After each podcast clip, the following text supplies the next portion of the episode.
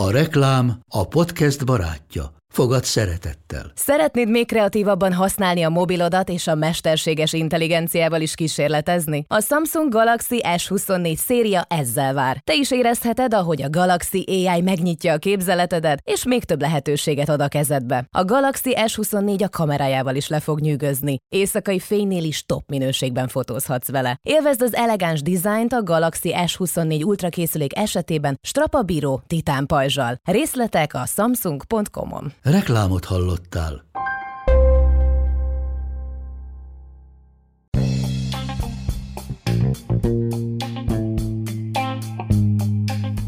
Ez itt a Pogi Podcast. Pogácsa Zoltán közgazdás, szociológus, politikai gazdaságtani podcastja a globális gazdaságról a klímaválság, az automatizáció, a digitális gazdaság, az egyenlőtlenségek és a posztdemokrácia korszakában.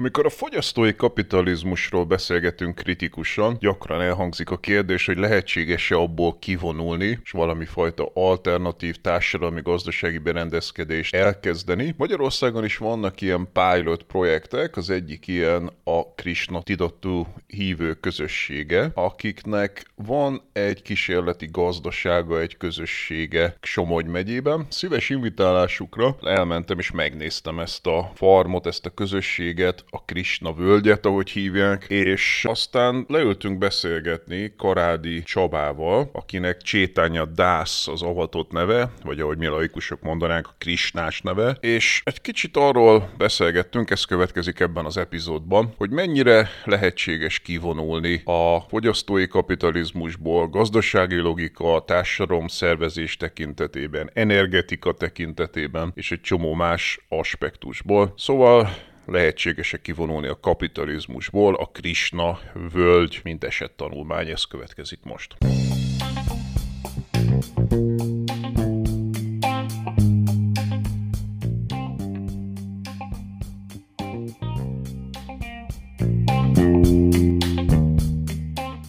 Krishna völgy tulajdonképpen ki akar bizonyos értelemben vonulni abból a világból, amit a nyugati civilizáció és a kapitalizmus jelent.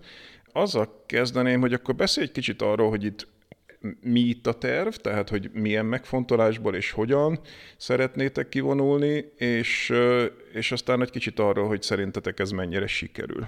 Az első, vagy az alapgondolata Krishna völgynek az az, hogy természet, a természet közeli élet az, ami igazán segít bennünket abban, hogy közelebb kerülhessünk Istenhez.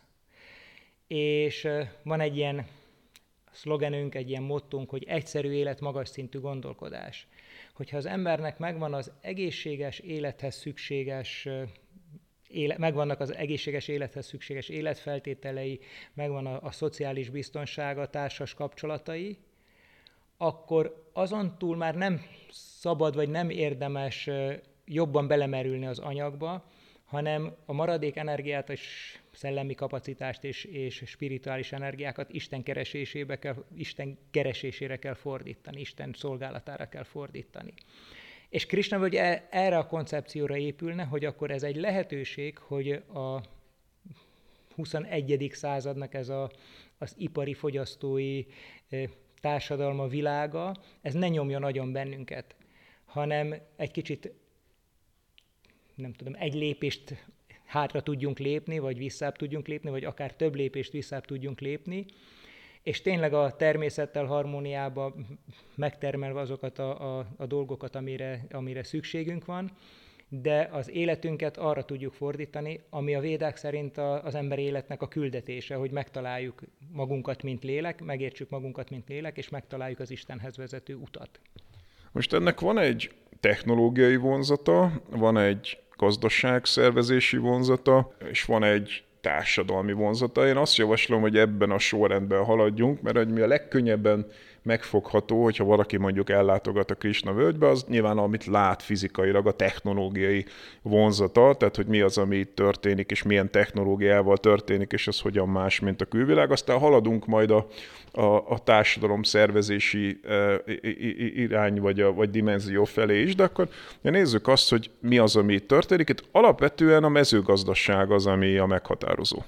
Igen, a mezőgazdaságra nagy hangsúlyt fektettünk, hát ugye a farm az azt jelenti, hogy gazdálkodás, és a hagyományos védikus életszemlélet is azt jelenti, hogy a föld alapú, a, a mondjuk így a falusi élet az, ami, ami igazán mondjuk így, hogy kényelmes az embernek, és támogatja ezt a, ezt a spirituális keresést. És ez volt az első tevékenységünk, azon kívül, hogy nem, az első templomépítés volt, hogy megépítsük Krishna völgynek a, a, a szívét, családi házak építése, de akkor ezzel párhuzamosan elkezdtük a, a, az ökogazdálkodást, bioökogazdálkodást.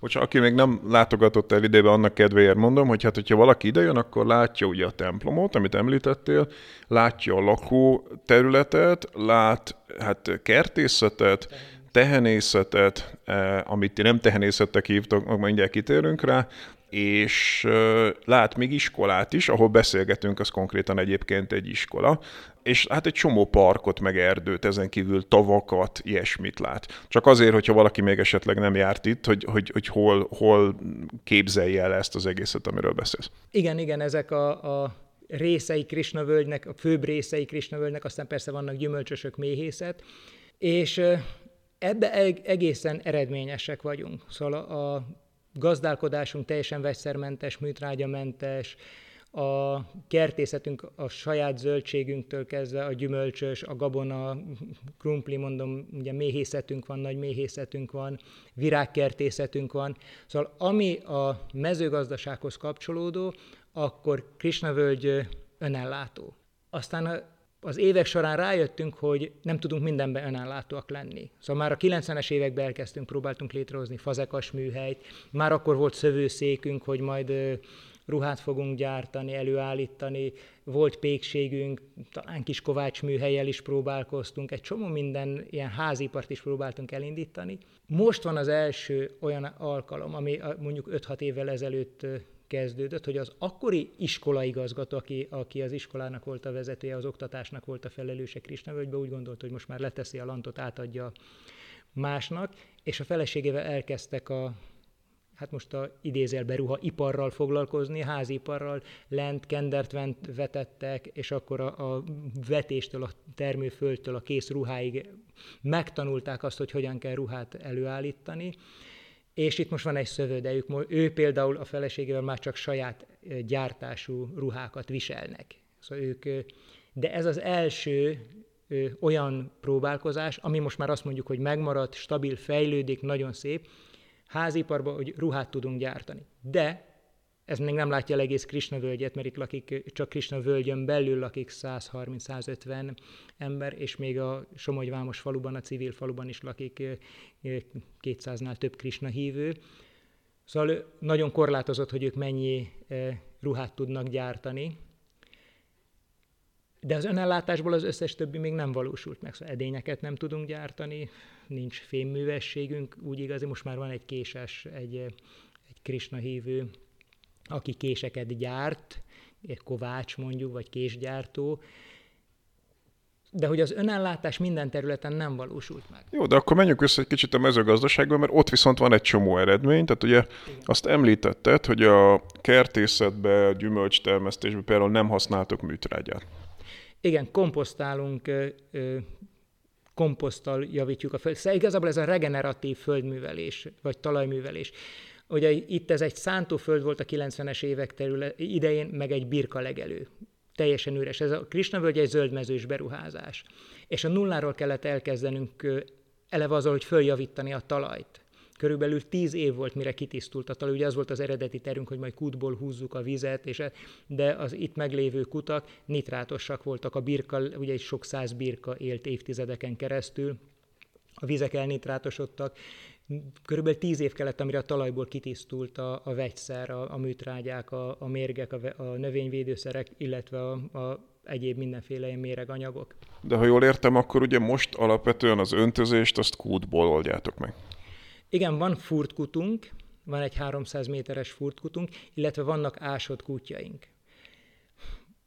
Illetve van két víztározó, egy völgygáttal létrehozott tavunk, Ugye az elmúlt két év az, ami most egy kicsit fölborította az életünket, ugye tavaly és tavaly előtt mondjuk így, hogy pokoli asszály volt, és a kutyaink, az ásott kutyainknak egy nagy része kiszáradt, illetve van Krisnavölgyben körülbelül 20 ilyen kis talajvízforrás, és azok is mind kiszáradtak, ami ugye évről évre visszapótolta, vagy vízzel látta a tavainkat. Úgyhogy most új módszereken kezdünk el dolgozni, vagy új, új módszereket bevezet, megpróbálunk bevezetni, a, a, hogy megtartsuk az esővizet, a csapadékvíz megtartása nagyon fontossá vált mostantól kezdve, vagyis hát tavalytól kezdve. Szerencsére idén ez, ez most visszapótlódott. Szóval van, mond, És nagyot, a... nagyot kanyarodtam, de mondom, van egy, egy 300 méteres furtkutunk, illetve vízünk, van bevezetett víz a, a faluból is. Bevezetett villany nincs, nem vagyunk rákapcsolva a, a, az áramszolgáltató hálózatára, nincs bevezetett gáz, nem vagyunk a gázművek hálózatára rákapcsolva, de vizet behúztuk, mert az nem lehet, hogy ha nem jól alakulnak a dolgok, akkor itt maradjunk víz nélkül. És ennyi kapcsolatunk van a, a közműszolgáltatókkal. De ha mondjuk elég eső lenne, akkor alapvetően a cél az lenne, hogy vízben is önellátóak legyetek. Igen, sőt, igazából önállátók vagyunk védve, ez a biztonsági ö, köldök, vagy ez a biztonsági tartalékunk, hogyha szükséges, akkor, akkor a, a faluból is, vagy a közműszolgáltatótól is tudunk vizet venni. És amit termesztetek, azt egyrészt van egy konyha, ami megfőzi azoknak, akik itt laknak, dolgoznak, meg a vendégeknek, és ugye termesztetek virágokat, amiket viszont ugye elsősorban az oltára raktok fel naponta. Igen, eddig nem, termel, nem termeltünk, nem termesztettünk eladásra, nem volt üzemi megfontolása a növénytermesztésünkbe. Az önellátásra termeltünk, igen, ide évente jön 25 ezer turista, a, az ő ellátásukra, illetve azok, akik itt élnek, családok, az ő ellátásukra termeltük a zöldségeket, gabonát. Gabonából volt többletünk, mert amit nem használunk legelőnek, nem használunk ugye zöldség, gyümölcs, kertészetben, nem erdő, akkor a szántóföldként gabonából vetettük be, gabonából termeltünk eladásra is, de alapvetően az önellátás volt a cél. Ugye, ami még itt úgy lehet, az a szennyvíz. Tehát, hogy e, egy ezek az épületek, ezek szennyvizet termelnek, e, azzal mi történik? Van a a völgy legmélyebb pontján egy nagygyökérzónás szennyvíz tisztítunk, és ez ennek a, az elvén akkor ökobio módon megtisztítjuk az itt termelődött szennyvizet, oda van levezetve mind a házaknál keletkezett, meg a, ugye az iskolában a különböző épületeknél keletkezett szennyvizet, és megtisztítjuk, és aztán a víz ellenőrzött módon visszakerül szépen a természetbe. Tehát, hogy öntöztök A, van egy egy energiaerdőnk, egy nyárfás, és akkor az, a, az ülepítőből kikerülő víz, az megy a nyárfásra, igen, a nyárfást öntözi, és a nyárfásból megletermeljük a fákat időről időre tűzifának. És akkor télen a fűtés, az úgy történik, hogy e, fát égettek, azzal fölmelegítetek vizet, és ez a víz cirkulál a, ugye itt az épületben, ahol beszélgetünk, vannak a falon ilyen radiátorok, azon abba körbe megy a fával fölmelegített víz. Igen, fával fűtünk, saját erdőink vannak, a elmúlt 30 évben 400 ezer fát ültettünk, amiből 330 ezer az fásítás, erdősítés volt. Ebben van faültetvény is, mert ugye szükségünk van, és ez egy része akácra szükségünk van gyorsan növő, mondjuk 20 éven belül, vagy 30 éven belül letermelhető fákra is. A 90 éves projekt az, hogy, hogy őshonos fákkal fogjuk leváltani mind a, a, ezeket az ültetvényeket is, illetve hát az őshonos attól függ, hogy a klímaváltozás majd mit fog engedni, mert lehet, hogy, hogy 10-20-30 év múlva már, már őshonos fákat nem fogunk tudni ültetni, de azt majd meglátjuk akkor. De a lényeg az, hogy Krisnavölgy most jelenleg 70-80 százalékban önellátó tűzifában is. Ugye azt mondtad, hogy amikor e, ez a projekt elkezdődött a 90-es évek elején, akkor ezek itt alapvetően legelők voltak, tehát nem sok fa volt itt a környéken, és alapvetően most, ha valaki ide eljön, akkor azt látja, hogy rengeteg fa van ültetve, tehát hogy az lenne a cél, hogy akkor ez egy ilyen egyre zöldebb, egyre fásabb térség lenne.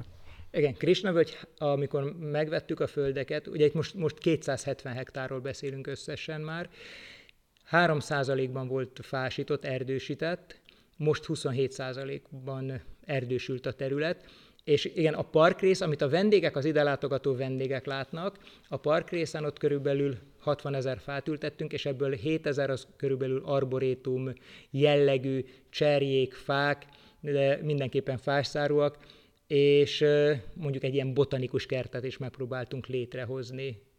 De a cél, igen, mindenképpen az, hogy ez az erdősültség, ez egy kicsit még nőjön is, és mindenképpen megmaradjon.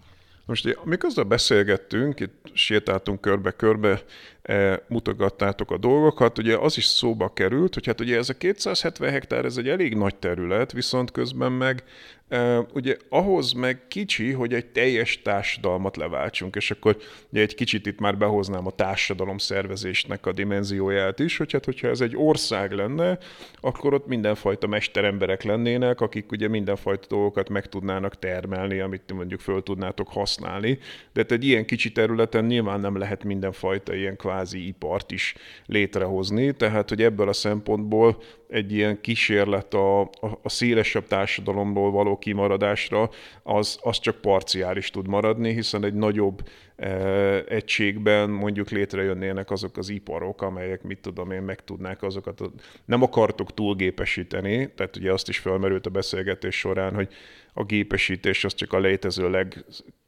szükségesebb, legalapvetőbb formában merül fel, de hát azért valamire mégis szükség van, ugye az előbb említetted a kést például, hogy arra nyilván e, valami, ha nem is az étkezéshez, mert ha jól tudom, ahhoz nem használtok kés, de hogy a, e, a fafaragáshoz mondjuk szükség van késhez. Tehát ilyen, ilyen típusú dolgokra, ugye, mit tudom én, egy radiátorra is szükség van, tehát hogy ezt ugye kívülről kell hozni. Igen, ez volt az egyik dolog, amire rájöttünk az elmúlt 30 év alatt, hogy 100-200 ember nem tud minden területen önellátó lenni. Ez hagyományosan ez úgy néz ki, hogy falu közösségek, önfenntartó falu közösségek hálózata teszi önellátóvá, vagy, vagy mondjuk ilyen természetközeli és önellátóvá a, a társadalmat. Igen, valamelyik faluban jó a föld arra, hogy szőlőt termesztenek, és valahol meg agyagos a föld, és ott fazekasok élnek, és egymás között cserélgetik a, a, a falvak a, a termékeiket. Mondjuk egy napi járóföldön belül, akkor ez a piacozás, ez teljesen működőképes. És az eredményességünk az önfenntartásban a mezőgazdaság területén az, az szemmel látható, és, és nagyon büszkék is vagyunk rá, örülünk neki és az összes többi területen ez még várat magára. Ezt most, ahogy mondtam, ugye eddig egyetlen egy házipart sikerült megszilárdítanunk, dolgozunk, gondolkodunk, hogy hogyan, miképpen lehetne más dolgokat is mondjuk így, hogy meghonosítani, de ami nem sikerül, az kénytelenek vagyunk kintről vásárolni. Ugye beszéljünk egy kicsit a tehenészetről is, amit ugye mondtam, hogy ti nem így hívtak, hogy tehenészet, de ugye azért ott is alapvetően a, a számotokra nagyon fontos, hát nem, nem is annyira a tejet, hanem amit úgy hívtok, hogy gí, amit ugye szerintem magyarázunk el, mert nem biztos, hogy minden hallgató tudja, hogy az micsoda.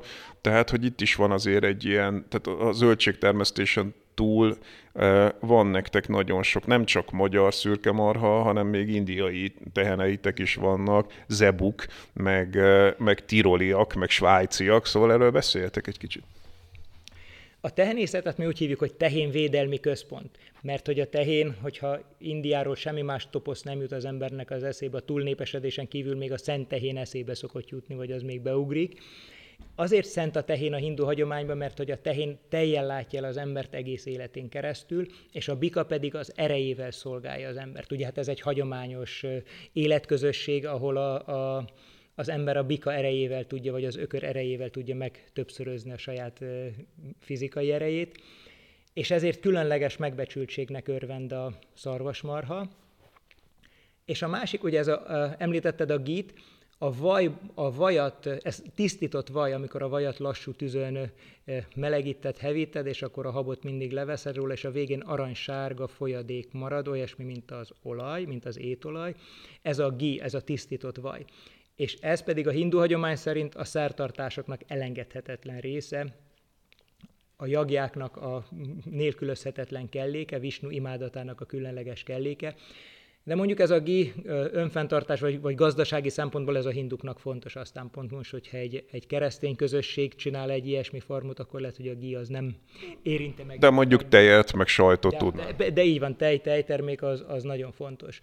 Ami a különlegesség, hogy mi halálukig tartjuk a teheneket, mi nem öljük meg őket, ugye mi az erőszakmentesség jegyében nem eszünk húst, halat, tojást, sem olyan dolgot, amely egy állat megöléséből származik.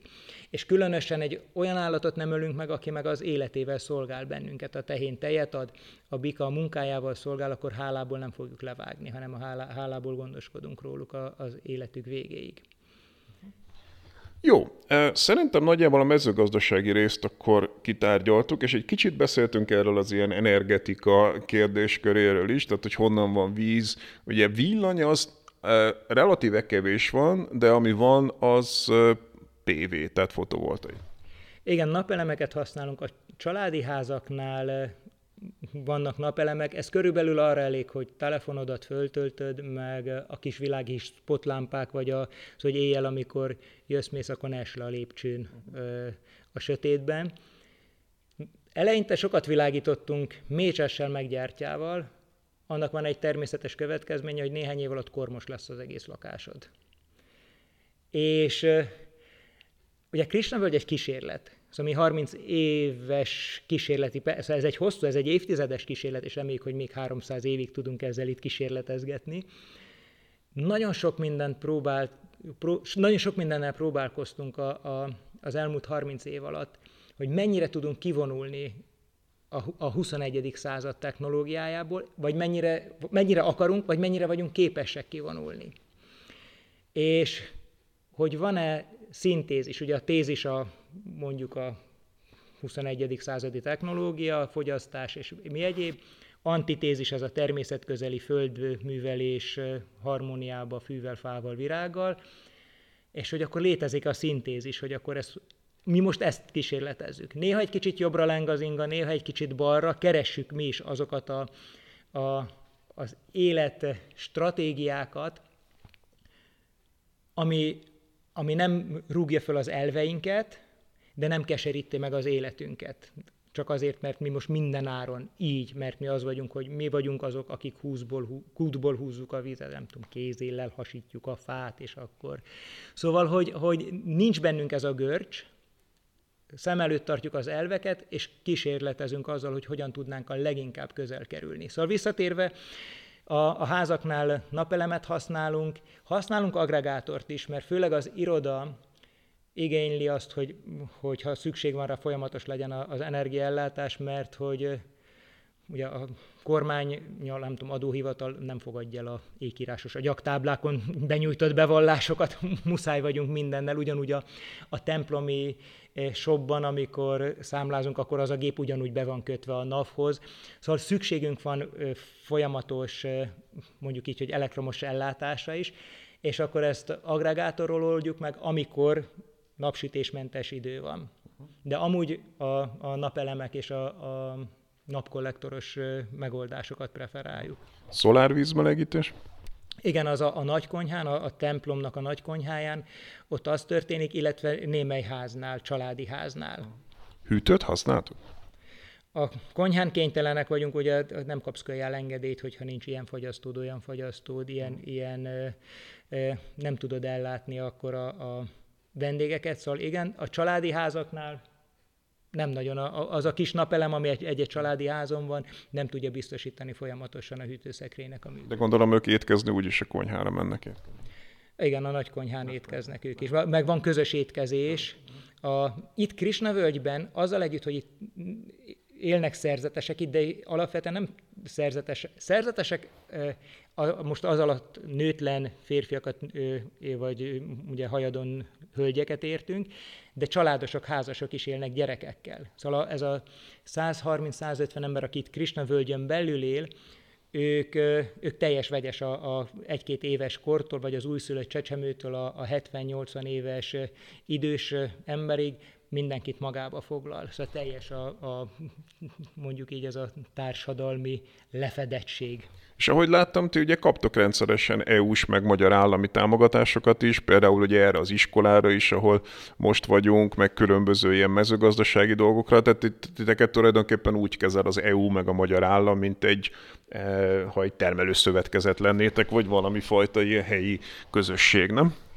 Ezek pályázati pénzek, szóval nem, nem alanyi jogon, vagy ilyen, ilyen automatikusan jönnek a támogatások, hanem különféle pályázatokra adunk be mi is pályázatot, kerestem, hogy ne legyen szóismétlés, próbáltam nagyon költően fogalmazni, és nem jutott eszembe. És, és aztán az elbírálás során vagy nyerünk, vagy nem nyerünk, és akkor így, így hozunk létre beruházásokat. Aztán a működést azt nem, a, a, szóval egy-egy új beruházást azt megpróbálunk pályázatból vagy külső forrásból létrehozni, hogyha nincs elég belső forrásunk, de a működéshez nem használunk külső forrást. Itt az elv az, hogy nehogy egy, egy szocialista üzem legyen belőle egy, egy, egy TS, vagy egy nem tudom, egy állami gazdaság, hogy amíg van külső forrás, addig működik, szóval nem egy Potemkin falut akarunk fölépíteni, hanem egy, egy működő életközösséget szeretnénk létrehozni. Ez nagyon fontos, hogy a gazdaságilag ez a megfontolás, meg azt is említetted, miközben sétáltunk, hogy technológiailag is arra törekedtek, hogy csak a minimális gép, hogy a gépek ne vegyék el igazából a, nem is tudom, hogy hogy fogalmaztál, jobban fogalmaztál, mint ahogy én most fogalmazok, hogy a gépek ne vegyék el a szemlélődő életmód, vagy Isten szolgálata, vagy a közösségi élet elől a, a, a, az idődet, az energiádat, a figyelmedet. A, nem is csak a gépek, hanem ugye arról, arról beszéltünk, hogy nem termeltünk eladásra. Ugye ekkora földön már lehetne létrehozni egy olyan, olyan termelékeny gazdaságot, ami, ami akár milliárdos profitot hozna. De hogy, hogy ez az életközösség, ez nem profit termelésre jött létre. Szóval mi nem a, nem a kapitalista gazdaságot szeretnénk meglovagolni, hogy vagyunk egy csomóan, van egy ö, csomó, vagy óriási erőforrások állnak a rendelkezéseinkre, hogyan tudnánk ebből még több pénzt csinálni. Nyilván szükségünk van pénzre, természetes módon, hát ugye amit mondtam, hogy nem tudunk mindent megtermelni, a dolgok nagy részét mi is úgy vásároljuk, de, de mégsem egy, egy, egy termelő ö, egységet akarunk létrehozni, nem egy vállalkozást, egy céget akarunk létrehozni, hanem egy olyan életközösséget, ami nem veszíti el a fókuszt arról, hogy mi, mi azért jöttünk össze, hogy mi Isten, hogy másképp mondom, hogy mi a lelkiségbe fejlődjünk, Isten szolgálatába fejlődjünk. Tehát akik itt bent laknak és élnek és dolgoznak, ők nem kapnak fizetést. Igen, ők ellátást kapnak, itt van körülbelül 40-50 családi ház, de akik itt élnek benne, ők szolgálati lakásként élnek a, a házukban, ők szolgálati lakásként kapják, hogyha elmennek innen, akkor a, a ház az marad. Akik hoztak be pénzt, mert van, aki fiatal házasként beköltözik, és azt mondja, hogy szeretne itt építkezni, a szülei segítik, vagy neki volt félretett pénze, akkor ők is csak úgy hozhatják be a pénzüket a házépítés, hogy akkor kölcsön szerződéssel, mert ha véletlenül feltételezve, de meg nem engedve, 5 év múlva, 10 év múlva, 15 év múlva mégis úgy érzik, hogy nekik ez szűk, és ők inkább a civil életet preferálják, amikor elköltöznek, akkor azt a pénzt visszakapják, ne, ne legyen az, hogy, hogy fiatal hevületükbe, meggondolatlanságukba bedobtak mindent, és aztán pedig üres kézzel kell új életet kezdeni, amikor rájönnek arra, hogy ez nem működik. De amíg itt élnek bent, addig csak ellátmányt kapnak, szolgálati lakásban laknak, családosként is egyféle szerzetes életet élnek. Tehát tulajdonképpen itt meg kell találni valami fajta vonalat, a között, hogy hát befelé nem akartok kapitalista társadalmat, nem akartok profitot, nem akartok fizetéseket, meggazdagodást, ilyeneket, de hát ugye, mivel nem tudtok mindent megtermelni idebent, ezért tulajdonképpen szükség van a pénzre, amivel a külső dolgokat megvásároljátok, de ugyanakkor viszont nem szeretnétek sem egy TS lenni, sem egy, egy vállalkozás, de egyfajta ilyen Krishna Disneyland sem szeretnétek lenni, igen, pont ez volt a fejemben, hogy azzal együtt, hogy, hogy nagyon sok turista jön, és ez a turizmus az egyik bevételi forrása Krishna völgynek, nagyon sok, főleg a 90-es években, 2000-es évek elején nagyon sok vita volt, hogy mennyire engedjük be a turistákat az életünkbe, mert akkor, ha, ha már idén 20 ezer ember, akkor hozzájuk kell alkalmazkodni, nem lehet, hogy csak gyertek be, de mi csak élünk, ahogy akarunk, ti meg itt bóklászatok föl alá, akkor az már megköveteli azt, hogy hozzájuk igazítsuk az életünket, de ha már hozzájuk igazítjuk az életünket, akkor nem a saját ritmusunkba tudunk, nem tudjuk követni a saját ritmusunkat, fölborítják. Szóval nagyon sok vita előzte meg, és volt, amikor jobban fejlesztettük, volt, amikor visszafogtuk. De a másik, hogy Krishna völgy egyféle, nem tudom most a jó szót, mondjuk így, hogy egyféle tudásbank, és nekünk célunk, hogy inspiráljunk másokat arra, hogy, hogy hát, ha megtetszik nekik ez az életforma, és nem az, hogy legyenek krisnások, hanem az, hogy éljenek egy kicsit ők is, vagy próbálnak meg kilépni ők is egy kicsit a, a 21. századból, mert van élet a, a, a technológiai, fogyasztói, városi életen kívül is. És hát, hogyha a Krishna völgynek a szellemisége ad egy inspirációt arra, hogy az ember, ha más nem, elgondolkodjon azon, hogy az ő életében mi valósítható meg ebből, hogy tényleg vissza tudunk-e menni egy kicsit a természethez. És ezért van az, hogy, hogy azt választottuk, hogy, hogy erősítjük a turizmust, mert mi ezzel igen, inspirálni akarunk másokat arra, hogy nézzék meg, mit tudnak a saját életükben. Egy kicsit beszéljünk erről a vissza a természetbe vonalról is, mert ez se olyan könnyű, amúgy, hogy ez először hangzik, mert ugye miért so mindenki, aki most hallgat minket, azt fogja mondani, hogy fú, hát ezen már én is elgondolkodtam, néha iszonyatosan idegörlő egy Budapest vagy egy nagyváros, e, szeretnék elköltözni, ez az egész fogyasztói kapitalizmus, ez e, stresszel jár, depresszióval, megromlott emberi kapcsolatokkal. Milyen szép lenne egy ilyen csehovi e, magány valahol vidéken, ahol minden olyan lassú, zöld, nyugodt, az emberek olyan természetesek, barátságosak, de hát aztán kiderül, meséltétek, hogy ez nem mindenkinek való, és nagyon sok ember egy idő után e, mindenfajta nehézségekbe ütközik. Messze nem olyan egyszerű ez, mint ahogy ezt elgondolják az emberek, hogy akkor majd leköltözök vidékre. És ez Krisnásnak sem kell lenni, tehát meséltetek olyan példákat, hogy egyszerűen csak kiköltöztek emberek vidékre, és nem bírták.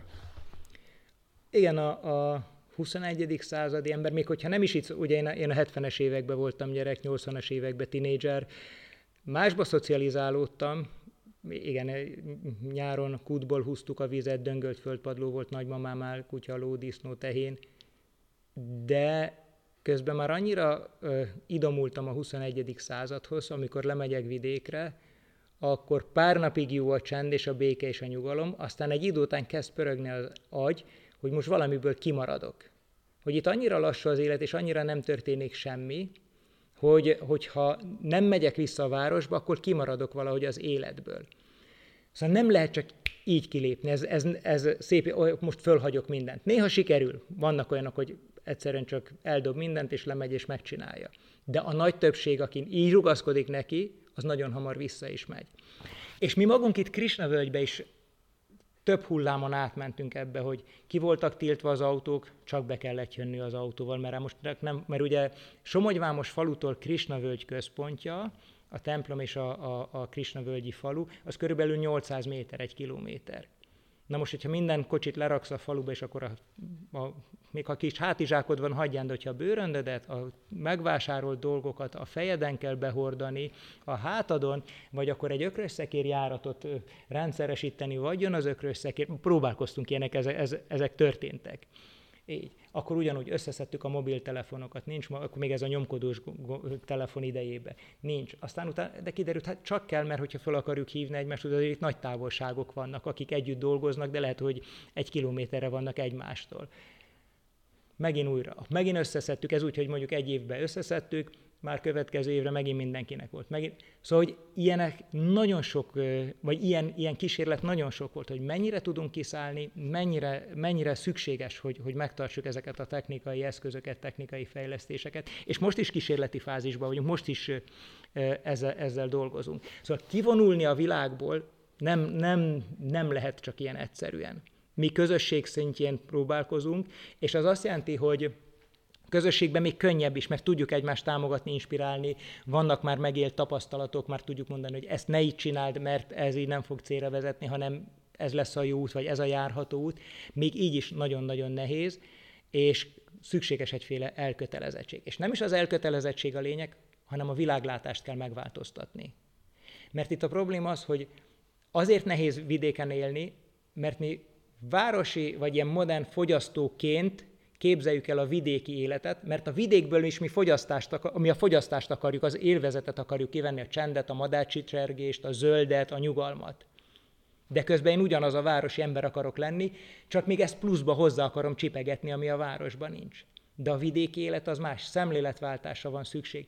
És akik itt élnek Krishna völgyben, vagy akár Somogyvámos faluban Krishna hívőként, ők azért tudnak itt élni, mert hogy ez a szemléletváltás megtörtént. Én nem városi 21. századi fogyasztó vagyok, hanem én Isten szolgája vagyok, aki megpróbál egy kicsit visszább lépni az anyagi érzékkielég, vagy anyagi, javakt, anyagi javaktól. De nem csak az anyagi javakat, meg a fogyasztást említettétek, hanem mondjuk a társadalmi kapcsolatokat. Tehát és azt is meséltétek, hogy voltak, akik leköltöztek falura, nem Kisna völgybe, de mondjuk vidékre, kisfaluba, és egyszerűen nem volt kihez beszélget, beszélni. Tehát, hogy ott ugye sokkal egyszerűbb emberek élnek, kevésbé tanult emberek, másról szeretnek beszélni, és ugye a városról leköltözött ember egy idő után hiányolja nem is annyira az, hogy fogyasztás, meg nem tudom, Michelin csillagos étterembe menjen, vagy dugóba üljön, nem ezek hiányoznak neki, hanem szóval egy jó beszélgetés, egy, egy kulturális esemény, stb. Tehát, hogy ez is nagyon nehéz lehet, nem? É, és ezért nagyon fontos, igen, ez nagyon nehéz, amikor az ember egyedül vág bele, vagy a feleségével, vagy a gyerek, feleségével, gyere, férjével, gyerekeivel, családjával. És ezért fontos a közösség. Szóval, hogy Krishna völgy 30 év óta még áll, abban biztos, hogy óriási szerepe van annak, hogy itt több százan vagyunk együtt. Szóval nem két-három embernek, nem két-három családnak a küzdködése. Mert eh, ugye Krishna hívőként mi mindig idegenek vagyunk mindenhol, mert eh, ugye a hitvilágunk, az elképzelésünk Istenről, magunkról, az életről, nyugaton ez mindenhol idegen. És ezért vagyunk együtt, hogy meglegyen az a támogató erő. Ez a, ez és ez akkor ez a mentális, érzelmi, spirituális, intellektuális támogató erő, hogy nem érzem magam egyet. Szóval nem, nem magányos küzdelem, nem egy ilyen szélmalom harc, hogy itt vagyok magamba, kiszikkadok, és ezért mindenkinek fontos lenne az, hogy megtalálja az alapvető közösségét. Nem is az a lényeg, hogy vidéken vagy városban, első a közösség. És az a közösség, az a támogató közösség, az biztos, hogy sokkal inkább átsegít azokon a nehézségeken, amivel az ember az élete során, akár magánéleti, párkapcsolati, belső önismereti, vagy, vagy fizi, anyagi, pénzügyi Szóval bármilyen nehézségen sokkal könnyebben átlép az ember, hogyha közössége van. Ha már közösségről beszélünk, ugye akkor nyilván egy közösségnek döntéseket kell hoznia, nyilván egy közösségen belül is vannak konfliktusok, és amikor rákérdeztem arra, hogy ti hogyan hoztok döntéseket, akkor azt mondtátok, hogy nálatok nincsenek demokratikus választások, és hogy ahogy legjobban megértettem, valami fajta szenioritás alapján kerülnek pozícióba azok, akik, akik döntenek, és hogy általában kollektív döntések vannak, és aztán ahogy valaki kiöregszik, akkor e helyére lépnek fiatalok tapasztalat vagy, vagy, vagy, vagy gyakorlat útján. Igen, az ideális elképzelésünk, ugye ez a krisnások között belső ilyen szlogen, hogy a krisnások monarchisták. Mert a mi szentírásainkban szent királyok uralkodnak, és ők irányítják a társadalmat de mindig ez mondja, a szent királyok azok igazi szent királyok. Olyasmi, mint hogy nem tudom, Mátyás király és Szent Ferenc egy személyben, vagy valami ilyesmi. És, és akkor ilyenek most nincsenek. És a Krista közösségben ez a nemzetközi szervezetre is vonatkozik, és a Magyarországira is nincs egy személyi vezetés, hanem vezető testületek vannak, igazgató tanácsok vannak, de ezek az igazgató tanácsok és vezető testületek, ezek nem választás, nem szavazás után, útján jönnek létre. Szóval nem, nem, nem egy képviseleti demokráciáról van szó, hanem ahogy mondtad, egyféle ilyen szenioritás.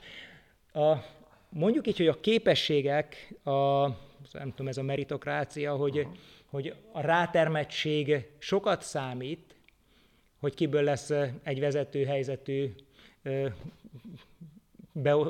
vezető helyzetű személy a közösségen belül, de aztán benne van az is, hogy, hogy amikor már valaki egy vezető helyzetben van, akkor ha jön most nála egy kicsivel jobb, lehet, hogy nem fogjuk kicserélni. Mert ő meg már húsz évet áldozott az életéből arra, hogy Krishna völgy itt legyen, és lehet, hogy itt van ez a fiatal ember, aki képzettebb, tanultabb, ügyesebb, rátermettebb, de ő még csak három éve van itt. Ki tudja, hol lesz három év múlva. Csak azért, mert ő egy kicsivel jobb most, ügyesebb, rátermettebb, nem fogjuk elküldeni azt, aki már 20 évet beletett az életéből, a, hogy építse a közösséget, vagy részt vegyen a közösség munkájából. Szóval ez nagyon nehéz kérdés, és vannak konfliktusok a közösségen belül, szóval ahol emberek vannak, ott konfliktusok vannak, ezt a korszakot a védikus irodalom úgy hívja, hogy kalikor, vagy a vaskorszak, a nézeteltérések kora. Ha két ember van, akkor két pártra kell szakadni. Ez, ez ilyen. Szóval a krisnásoknál sem működik másképp, már csak azért sem, mert hogy a 21. század termékei vagyunk mi is. Ugyanakkor viszont, amikor ezzel beszélgettünk, azt mondtad, hogy Annyiban viszont előnyötök van, hogy aki idejön, az választja, hogy idejön, és azért bizonyos szemléletű emberek jönnek ide. Tehát, hogy aki azt a lépést megteszi, hogy itt akar élni, abban már van egyfajta elkötelezettség, abban már van valami fajta közösségorientáltság, célorientáltság, tehát, hogy bizonyos értelemben szerencsétek van azzal, hogy válogatott emberek kerülnek ide, sokkal kevésbé valószínű, hogy mondjuk egy durván konfliktusos, individualista ember ide kerüljön. Igen, ebből a szempontból mindenképpen, mert eh, ugye Krisnásnak lenni Magyarországon az még nem jelent különösebben karriert. Szóval ebben nincs pénz, nem, nem tudsz vagyont halmozni, nem lesz belőled eh, olyan, olyan befolyásos ember, befolyásos személy, hogy nem diszponálunk óriási vagyonok fölött, és nincs hatalom. Tényleg azok jönnek, akiket ez a dolog érdekel. A másik, hogy az egésznek azért van egy, egy olyan kultúrája, hogy megpróbálunk békés és szeretetteljes hangulatot fölépíteni. Nyilván az úton vagyunk, szóval mindenki hozza a, a saját szocializációját és a mentalitását, de ezt próbáljuk csiszolni. Szóval például egy gyűlésen nem káromkodunk egymással, és hogyha van is indul, vagy valaki felemeli hangját, de nincs indulatos vita, nincs ordibálás, nincs káromkodás. Ha valaki így viselkedik, akkor a, már ott, még ha igaza is van, de már ott, ott megakad minden levegő, ott, hogy de mi történik, figyelj, most lehet ezt mondani, de mond udvariassan. És, Ami iszonyatosan fontos, bocsánat, tehát hogy a magyar mondjuk úgy civil szervezetek és pártok és akár vállalatok életében állandó visszatérő elem a elfajuló konfliktus, és rengeteg közösség felbomlik Magyarországon azért, mert egyszerűen nem tudják továbbvinni, mert úgy elmérgesedik a viszony az emberek között. Tehát maga az, hogyha van egy ilyen know-how, egy ilyen szoftver a, a, a közösségben, hogy eh, hogy, hogy, hogy nem elfogadott az, hogyha eszkalálódik egy konfliktus, az egy bizonyos értelemben egy garancia arra, hogy hosszan fennmaradjon egy közösség. Igen, a, a beszélgetünk, ugye napközben kérdezted, hogy mit történik, hogy mondtam, valaki meglöki a másikat. Szóval nem is tudok elképzelni. Biztos, hogy volt egy-kettő, mert van egy-két sztori, a 30 év alatt mindenféle sztori van, hogy ilyen testi, ö, ilyen inzultusra került sor, verekedés. Nem. Vagy akár csak egy erőteljes beszólás. Az, az már úgy lehet szó, úgy azért a, a szavak szintjén már előfordulhat, és hogyha így beszélgetünk, akkor egymás között akkor előkerülnek ordibálósok, káromkodó, igen, ő nagyon vad volt, veszett volt, és így, így. De általában ők, ők lemorzsolódnak, szóval minden közösségnek, minden szervezetnek van egy étosza, van egy, egy klímája. És az újak, akik belejönnek, akkor ha nem tudnak ahhoz alkalmazkodni, akkor úgyis lemorzsolódnak. És akkor akik alkalmazkodnak hozzá, akkor ő, ő nekik ez már természetes lesz. És mondom, ez nem azt jelenti, hogy nem vagyunk egymással hogy mondjam, vagy hogy mindig barátságosak vagyunk egymással. Nekem is van egy csomó mindenki a közösségen belül, ugye itt most több száz emberről beszélünk, akikkel örülök, hogy nem, hogy, hogy nem kell együtt dolgoznom, hogy nem kell köszönnem, csak évente kettőször látjuk egymást, intünk egymásnak udvariasan, és ennyi volt a kapcsolat. De de örülök neki, hogy itt van, mert tudom, hogy nincs más Krishna hívősz, hogyha ő nem lenne, meg ő nem. Csak azok lennének, akiket én szeretek, meg akik olyanok, amilyen, amilyen én vagyok, vagy amilyenek én gondolom, hogy lenni kell egy embernek, az azt jelenti, hogy ez egy nagyon szűk kis közösség lenne. És, a, és mi úgy kell, hogy gondoljunk egymás, hogy hálát adunk az Úrnak, hogy, hogy ő is itt van. És amit mondtál, az egy, egyik szempontból ez nagyon nagy előny, hogy itt tényleg azok vannak, akik ezt akarják csinálni. A másik szempontból egy hátrány is, mert mi hirdetés alapján nem tudunk fölvenni, nem tudom, egy gazdasági igazgatót, könyvelő. Szóval aki itt van, és itt vagy a budapesti templomunkban, az többé-kevésbé Krishna hívő kell, hogy legyen. Még hogyha nem gyakorolja olyan erőteljesen, nem a legelmélyültebb, de alapvetően Krishna hívő kell, hogy legyen, hogy itt bármit, bármiben részt tudjon venni, csinálni tudjon valamit. Ha gondolod, beszéljünk egy kicsit a faluról, a faluhoz fűződő kapcsolatról, mert mégiscsak ugye a falusiak azok, akikkel a legszorosabban találkoztok nap mint nap. Amikor idejöttünk 30 évvel ezelőtt, akkor a polgármester volt az egyetlen, aki így hit bennünk. A Hanzel Laci bácsi már elhagyta ezt a világot. Ő nem volt Krishna hívő, de mi úgy tekintünk rá, mint tiszteletbeli, tiszteletbeli Krisnás, és úgy gondolunk rá, mint aki nagyon magas polcra került a, a, a mennyei birodalomban. És ez 92-93-ról beszélünk. Ő úgy volt vele, hogy ő hajlandó az ördöggel is cimborálni, csak megmentse a falut a, a, a pusztulástól. És amikor mi itt földet vásároltunk, ő támogatott bennünket, hogy a, a faluba segített, hogy meg tudjuk venni egy tömbbe ezeket a földeket, de ez arra az időre tehető, amikor éppen a nagy szekta kampány volt, hogy a krisnások szétszakítják a családokat, kábítószereznek, nem tudom én, mindenféle rosszat újságokba írtak rólunk, és ő mégis támogatta, hogy mit csináljunk valamit, bízott benne, hogy ezek a fiatal emberek olyan lelkesek, tele vannak energiával, hát ha valami jó dolgot csinálnak. Elkezdtük, a falusiak polonnak néztek minket. Hát ugye, amit meg is értek, itt 20 évesek voltunk, 20-22 évesek voltunk abban az időben, semmit nem tudtunk a földről, semmit nem tudtunk a, a vidékről, nem is nagyon érdekelt minket, mi azért, aki itt, itt idejött Krisna völgybe, azért jött ilyen kijelölés alapon, hogy figyelj, akkor te meg, te meg, te, most te lemész oda, és akkor te fogsz ott, te kapálni fogsz, te irodista leszel, te, nem tudom, te leszel a tehenész. Ugye itt találkoztunk a, az egyik tehenésszel, 30 éve itt van, de úgy jött ide, mint szobafeste, azért jött ide, amikor épültettük a templomot, hogy két hétre gyere le, fest ki a, a, az épületet, és jössz vissza Budapestre. Aztán kifestette az épületet, akkor figyelj, most éppen nincs senki, aki vigyázzon a tehénre, vigyázzál már rá, és akkor így, ragadt itt. A falusiak elloptak tőlünk mindent, amit a láncfűrésztől kezdve a fejszéig, de úgy, hogy napközben itt dolgozott, mint napszámos, vagy mint, mint köműves, vagy valami. Éjszaka meg visszajött a, a kockaladával, leverte a lakatot a raktáról, és pakolta be a... És amikor lebuktattuk, vagy lebukott, mert az még neki állt följebb. De aztán lassan-lassan az évek, évtizedek alatt kiderült, hogy egy, hogy mi kitartóak vagyunk, mert igen, ez volt a gondolat, oké, okay, ide jöttek, itt vannak, majd megunják és elmennek. De nem untuk meg, nem mentünk el, beletanultunk, elkezdtünk egyre több és több kapcsolatot építeni a faluval. Ugye eredetileg mindannyian csak itt laktunk a völgyben, vagy itt laktak a völgyben, akik itt éltek. Aztán egyre többen vásároltak Krishna hívők házat a faluban, egyre több kapcsolat lett, mert ugye amikor a faluban vesz egy Krishna hívő a házat, egy házat, akkor az egyik szomszédja is helybeli, a másik, a szembe szomszéd, akkor megismerik egymást, és aminél jobban megismerik egymást az emberek, akkor annál inkább eloszlanak a félelmek, vagy a, a, a tévhitek, vagy a tévelképzelések, és aztán most már teljesen normális részei vagyunk a falunak. Hogyha előre tekintenél 15-20-30 évre, um, hogyan látod te ezt a Krishna völgyet? Mi lesz ebből 15-20-30 év vagy 50 év múlva? Tételezzük föl, hogy lesz még világ, ugye a globális klímaváltozás és a többi nem söpör el minket. A, azt képzelném, hogy addigra már még egy generáció felnőtt. Ugye itt most, már, most, nő, most nő fel az első generáció, akik már itt születtek, vagy itt, itt nevelkedtek Krishna völgyben. A, a legidősebb gyerekek már olyan 24-25 évesek, a Kavirács, Túszika. Kavirács 21 nem létezik. A lényeg az, hogy, hogy ők a legidősebbek, és a 15-20 év múlva már az ő gyerekeik is felnőnek. Ugye ez a nagy próbatétel, hogy a gyerekeink és a gyerekeink gyerekei megtartják-e a kultúránkat, megtartják-e a közösségi létformáinkat, tovább viszik el. Szóval a reményeim szerint nem is, hogy képzel, a reményeim szerint igen, hogy ez sikerülni fog. Az első, ezek a, a, a gyerekek, az első generáció, ez nagy reményekre jogosít fel bennünket, hogy, hogy, hogy működhet a dolog. És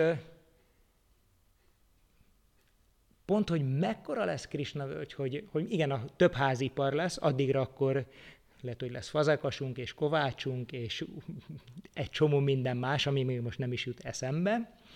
Így. És azt gondolnám, hogy a legnagyobb eredmény az, az ez lesz. Hogyha a következő generációk, hogy a gyerekeinknek a gyerekei is ö, megtartják a, a hitüket, a kultúrát, és a közösséghez való tartozást. Ja, említetted a klímaváltozást, ott a legnagyobb veszély, amitől féltek, az a víznek az, a, a, a, a csökkenése? Jelenleg a víz, ami nekünk nagyon odavágott, ami nagyon ö, kézzel fogható, érezhető, amikor kiszáradnak a kutyaid, amikor a, a, a tóba két éven keresztül nem tudjuk visszapótolni a vizet, lemegy, nem tudom, másfél méterrel, két méterrel a vízszintje, és nem, nem tudod visszapótolni, nem esik annyi eső. Amikor a tehenek szénát legelnek már júliusban, nem tudsz kaszálni, akkor az nagyon megdöbbentő és, és ijesztő. A biodiverzitás nálunk nagyon jó. Amikor idejöttünk, egy-két tucat madárfaj volt például a, a területen. Most 137 az egyik itt élő krisnaivő ilyen kis ornitológiai megfigyelésekkel is foglalkozik, mindent jegyez, mindennel foglal, minden ilyen, ilyen ökobia dologgal foglalkozik, szóval a biodiverzitás nagyon erősen megnőtt. A, a vizes élőhelyek, itt nem voltak vizes élőhelyek, vizes élőhelyek jöttek létre, kétéltőek, mindenféle rovarok, szóval nagyon-nagyon jó ebből a szempontból. A tal- elég homogén szántóból csináltatok tulajdonképpen egy elég divers eh, területet. Igen, aztán ez a regeneratív földműveléssel a följavítottuk a talajt, ugye, ahogy beszéltünk róla, nem használunk vegyszert, nem használunk műtrágyákat. Szóval ebből a szempontból nem aggódunk. Nekünk ez, a, ami most a, a nagyon figyelmeztető, hogy, hogy ki kell találnunk ö, olyan technikákat, módszereket, amivel a, a vizet biztosítani tudjuk, mert víz nélkül nincs mezőgazdaság. És egy utolsó kérdés még, ugye nektek Indiával van egy speciális kapcsolatotok, sokat jártok Indiába. Egyrészt mi az, amit ott ellestek, mi az, amit tudtok hasznosítani Indiából, amit itt föl tudtok használni. Másrészt szokott-e olyan lenni, hogy ide jönnek Indiából, látnak titeket, mit gondolnak? Tudnak -e egyáltalán rólatok Indiába, és hogy ha valaki ide jön, akkor mit szól ahhoz, hogy ti itt a Balaton mellett, Somogy megyében eh, egy valamennyire indiai ihletettségű kultúrát csináltok? A, ugye a hinduizmusnak egyik része a Krishna tudat egyik ága, a szent helyeink, a zarándok helyeink, a kultúránknak, a vallásunknak a gyökerei azok Indiában vannak.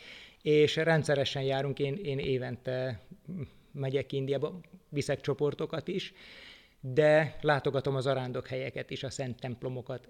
Elsősorban, ami, ami nekünk India, az azt jelenti, hogy a, a spirituális tudás, a, ez a védikus tudás, a védikus tanítás, a spirituális kultúra, vagy lelki kultúra, mert hogy akárhogyan nézzük, a mi világnézetünket, a mi szemléletünket, és ez azt jelenti, hogy Krishna völgynek a szemléletét is, ez határozza meg, hogy én lélek vagyok, Isten örök szolgája, és az ember életemnek a célja az, hogy Isten szolgálatán keresztül elérjem a, a felszabadulást. Vagy a... Ugyanakkor viszont azt hangsúlyoztad újra és újra, hogy nálatok nem különül el a vallás és a hétköznapi gyakorlat. Igen, mert hogy a vallás az nem egy szelete az életemnek, nem úgy van, hogy, hogy férfi vagyok, nem tudom, én diplomás vagyok, ez vagyok, az vagyok, mellette pedig ilyen és ilyen vallású vagyok. A vallás az az életne, vagy a, vagy a hit, vagy a hitrendszer az életnek az alapja, amin belül én lehet családapa vagyok, lehet, hogy, hogy mm, szellemi dolgozó vagyok, vagy szántokvetek aratok, de hogy mindennek a lelkiség az alapja. Szóval nekünk India elsősorban ezt jelenti. Aztán megpróbálunk még ellesni olyan kulturális elemeket, amik ott még megvannak. Nagyon gyorsan bomlik ott is felfelé. Én 30 évvel ezelőtt voltam kint először, teljesen más volt India, mint most. Nagyon-nagyon gyorsan modernizálódik India, és az újabb és újabb generációk így veszítik el a, a hagyományos kultúrájukat. De amit még lehet, megkeressük. És ami egy fontos dolog, hogy Indiában még ez a közösségi élet, a közösségi szemlélet az, az nagyon erősen megvan. Szóval a család az 30-40 embert jelent. Mi a, nekünk a család az fér, feleség, egy-két gyerek, hopp, és hogyha anyósom arra lakik 100 kilométerre, a szüleim arra 200 akkor vagyok boldog. De Indiában 30-40 ember az a minimum, az a, az a legszűkebb család, az, akik ott éltem kint a feleségemmel egy évig, béreltünk egy, egy hát három emeletes háza volt a, a családnak, ott igazából kettő család lakott együtt, a földszinten az egyik család, az első emeleten a másik, mi a, harmadik, mi a másodikon laktunk, és nyolc hónapig laktunk náluk, nem tudtam teljesen beazonosítani, hogy melyik tag, melyik családhoz tartozik, hogy kikinek a kicsodája. Szóval, hogy annyira két külön család, testvérek voltak, de hogy nem tudtam még beazonosítani mindenkit, hogy melyik tartozik ehhez, és melyik ahhoz, hogy annyira szorosan élnek együtt, ami nekünk az agyunkra menne az idegeim. Képzeld el, hogy, hogy ilyen szorosan kéne élned az unokatestvéreiddel. Hát, és, és ezt nem tudjuk leutánozni, de mintákat vagy, vagy, vagy kulturális elemeket ki tudunk venni, mert nekünk Pont ez a legnagyobb problémánk, hogy már nem tudjuk, hogy hogyan kell viszonyulni idősebbekhez, fiatalabbak. Igen, hogyan viszonyuljak a, a nagybácsihoz és a, a fiatalabb unokatestvérhez, és, és hogy kell ennek működnie. És most itt a Krishna közösségen belül mi most egy, egyféle új családot próbálunk létrehozni, ahol nagybácsik, unokatestvérek, ami azt mondja, ugye idősebbek és fiatalabbak, új tagok és régiek, és olyanok, akik, akik nagy tekintélyűek, és olyanok, akik csak ilyen kis észrevehetetlenek. Kihez hogyan kell viszonyulni? Mit csinálunk, hogy beszélünk velük, milyen szerepet töltenek be, nem is a közösségben, hanem az én életemben ezek az emberek. És amikor Indiában megemlített, hogy ti ezt csináljátok Magyarországon, akkor furán néznek rátok, hogy... Indiában nagyon szeretnek minket. Szóval amikor fehér ember, ugye én föl vagyok öltözve, mindig le van borotválva a fejem, itt a kis coff a, a, a fejbubomon be van festve az orrom, ebbe a, a hagyományos indiai viseletbe megyek. Ők tudják, hogy én, én a, a Krishna Tudat Nemzetközi Szervezetéhez tartozok. Ott így ismerik, hogy Iskon, vagy oh, Hare Krishna, Hare Ram, oh, oh, és akkor így integetnek, örülnek na, általában nagyon büszkék arra, hogy az ő kultúrájukat egy európai ember ilyen mélyen gyakorolja. Sőt, van, aki szabadkozva magyarázik, találkoztam Brámanával, aki szabadkoz, hát ő már nem követi annyira, és, és rendesen ilyen, ilyen, ilyen kicsit kényelmetlenül érezte magát, hogy hát neki ezt, neki ezt kéne csinálni, amit én természetesen követek. És nagyon szeretik, és Krishna is tudnak, egy, egy kormányzati képviselő mesélte, hogy kint járt Indiában a, a államközi kapcsolatok erősítése céljából, és ottani kormány tisztviselők mondták neki, hogy igen, tudjuk, Krishna völgy. És szoktak látogatni titeket Indiából? A nagykövetséggel szoros kapcsolatban vagyunk. Eleve Magyarországot nem látogatják nagyon Indiából. Ugye a magyar-indiai kapcsolatok még nem annyira fejlettek, nem annyira erősek, szóval nagyon kevés politikus vagy kormányképviselő látogat Magyarországra, de, de erős kapcsolataink vannak. Indián belül a Krishna Tudat Nemzetközi Szervezete elismert szervezetnek számít. Jó. Van-e olyan, amit nem kérdeztem meg, de szerintetek még fontos és érdekes ebből a szempontból? Erre a kérdésre nem számítottam, pedig, pedig, pedig tudom, hogy ezt szokták kérdezni, mert voltam már hasonló helyzetben azt gondolnám, hogy minden fontos dolgot megkérdeztél. A, talán biztatnék mindenkit, hogy aki nem járt még Krishna völgyben, látogasson el, és aki régen járt, akkor elevenítse fel az élményeit, és jöjjön el újra. Jó, köszi szépen, ez egy végszó. Tehát akinek kedvet csináltunk ezzel a beszélgetéssel, és Magyarországon semmi nincs olyan nagyon messze, látogasson el és nézze meg a saját szemével. Talán az, az sokkal többet mond még annál is, hogy meghallgatta ezt a beszélgetést. Nagyon szépen köszönöm. Köszönöm én is. Hare Krishna. Hare Krishna.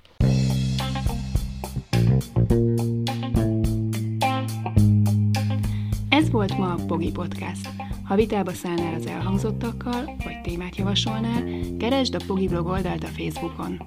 Ha támogatnád a podcastot, azt a www.patreon.com per Pogi Podcast oldalon teheted meg. Köszönjük! Ez a műsor a Béton közösség tagja.